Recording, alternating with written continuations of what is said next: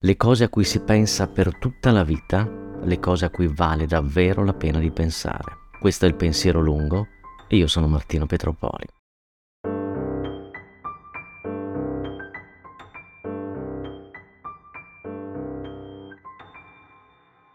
Può capitare in ogni città, ma a Venezia l'effetto è più potente.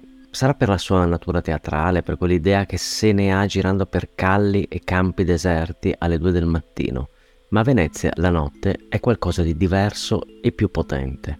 Come accade quando si scopre un luogo bellissimo ed è saggio dirlo solo a chi non ne farà scempio e ne coglierà la bellezza, non consiglierò di fermarsi a dormirvi almeno una notte. Venezia è bella solo di giorno e la notte non è niente di che. Meglio lasciarla a chi di notte se ne riappropria o la vede finalmente riposata, sincera, reale e non calpestata, sovraffollata, sudata e infastidita. Di notte Venezia è una donna che si guarda riflessa nell'acqua ed è tutto il mondo e tutto ciò che c'è da sapere della vita. Non serve altro. Le città di giorno sono la realtà di notte sono il sogno. Di notte la città è tua, di giorno la condividi. Le insegne dei negozi illuminati, vestigia di pubblicità che dicono cosa vi si fa all'interno per passanti assonnati che non vi prestano attenzione. Per questo sono poetiche le insegne accese di notte, perché sono inutili, o lo sono per un popolo di persone che vi vede la bellezza e non l'utilità.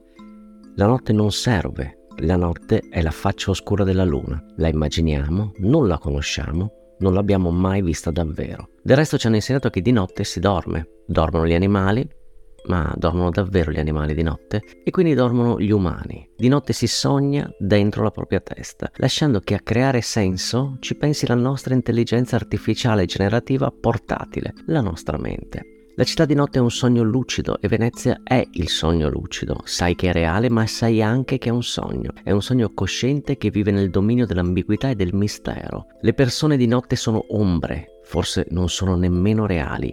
E le ombre sono fantasmi. Il silenzio è l'unico rumore di fondo e il silenzio fa sentire tutto. La città di notte scricchiola, miagola, sussurra, cigola, striscia, canticchia, sbuffa, fischia, geme, ulula, singhiozza, ride, borbotta, ansima. Di giorno non la senti mica parlare con questa voce, di giorno senti le voci e i rumori dell'umanità. Di notte la città è una creatura, esegue una partitura delicata che va ascoltata attendendo molto attentamente l'udito. Chi passeggia di notte per la città la sente e mentre cammina sogna o cammina in un sogno. Nel sogno ci si è immersi e incoscienti, ma quando il sogno è una città di notte, la realtà ha una forma cangiante e ambigua. Le cose sono e non sono, sembrano e sono altro. Di notte non c'è il tempo, o il tempo è un lungo istante identico a se stesso che svanisce al sorgere del sole. Di notte non ci sono il sole e la sua evoluzione orbitale, le ombre non cambiano,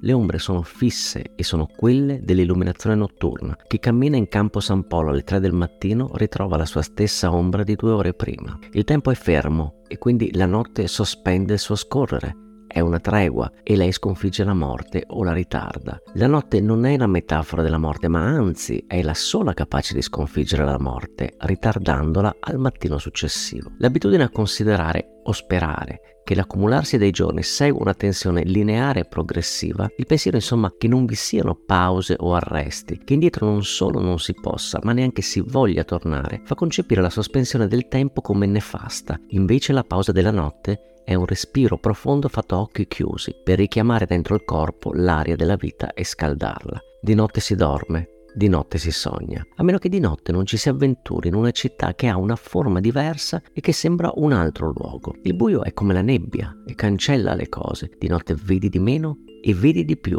O meglio, vedi con la mente e non con gli occhi. Le dimensioni sono più brevi, si vede solo finché lo sguardo arriva nella profondità delle cose illuminate e oltre vede solo l'immaginazione. Le ombre sono persone e le persone sono ombre. Un gatto ci guarda e fugge via, un altro si siede con comodo e ci osserva. Forse ha visto un'ombra anche lui o ci ha riconosciuto come creature di un sogno, dato che siamo in un sogno, anche se sappiamo di essere vigili. Siamo in un sogno dove il tempo non esiste in cui un attimo dura ore. Chissà se esiste davvero questa città o se l'abbiamo sognata. Le insegne luminose ormai si spengono perché c'è quasi luce. A cosa servivano poche ore prima, nel nero inchiostro della notte? Stavano sopra porte e ingressi chiusi, o erano lì per chi le sapeva decifrare? Erano segni luminosi di un alfabeto che legge solo chi sogna restando vigile, chi trova perfettamente razionale l'irrazionale e viceversa. Poco fa era notte, Ora sta spuntando il sole e si sente l'odore di pane. Si è rimesso in moto il tempo e le ombre si sono riattaccate ai nostri piedi e alle colonne e alle finestre decorate dei palazzi. Fingono di non sapere che questa notte scenderanno di nuovo nelle calli e passeggeranno assieme agli umani e saranno viste e faranno credere di essere una cosa e saranno tutt'altro. Di notte ognuno crede ai propri occhi sapendo che ingannano. Un sogno deve pur sempre restare indecifrabile e misterioso, una proiezione di menti che non si conoscono né si si riconoscono. Chi passeggia di notte nella città vive due volte. Ha vissuto nel sole la realtà e vive nella notte il sogno.